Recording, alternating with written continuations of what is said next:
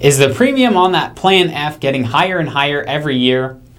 Our friend and happy client Gloria's was. Learn all about her solution this week on 65 and Counting.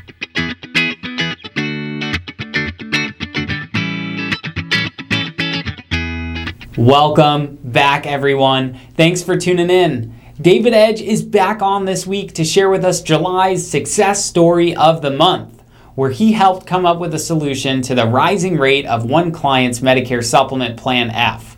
So, without any delay, take it away, Mr. Edge. Switch F to G. Gloria called our office recently.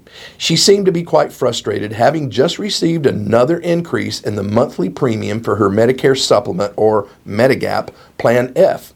She just celebrated her birthday and turned 71. Now her premium had gone up quite a bit. I emphatically took Gloria's call and let her vent a bit, as no one likes to get an increase in premiums. When I was 65 and enrolled for the first time, my premium was only $120, she exclaimed. Now, just six years later, the premium is almost doubled, she cried. My reply was simply, How can we help?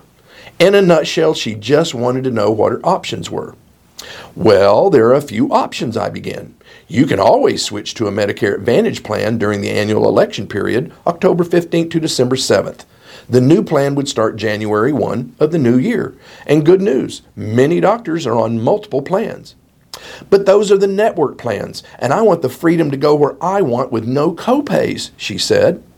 The other option I offered was to switch supplement plans. Gloria could go from Plan F to Plan G. Curious, she asked for the details on making that type of change. Healthy individuals who can answer the medical underwriting questions can switch their Medicare supplement, Medigap, to any month of the year. By switching from Plan F to Plan G, you could significantly reduce your monthly premium, I calmly explained. The only difference in F and G is that F pays the Part B $203 deductible, and with Plan G, you pay the once a year Part B $203 deductible. That's for 2021. Other than that, the plans are identical.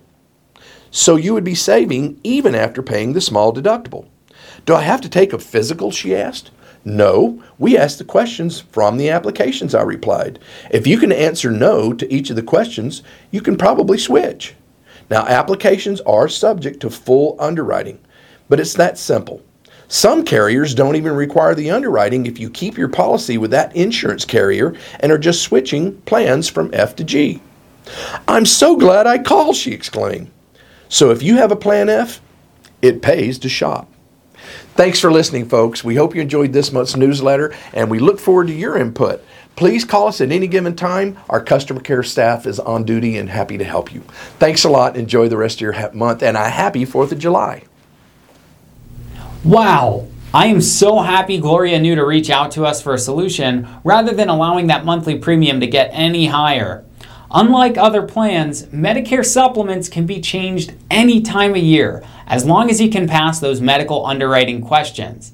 And if you want to change to one during your first year on a Medicare Advantage plan, you don't even have to worry about those underwriting questions. If it's something you're interested in taking a look at, certified Medicare planners are standing by now to answer your questions and help you get started. Just give the office a call or send me an email. The phone number and my email will be in the description of the episode. So I hope you found this week's episode helpful. Don't forget to like this video, subscribe to our page, and share with all your friends. But most importantly, everyone, have a great week.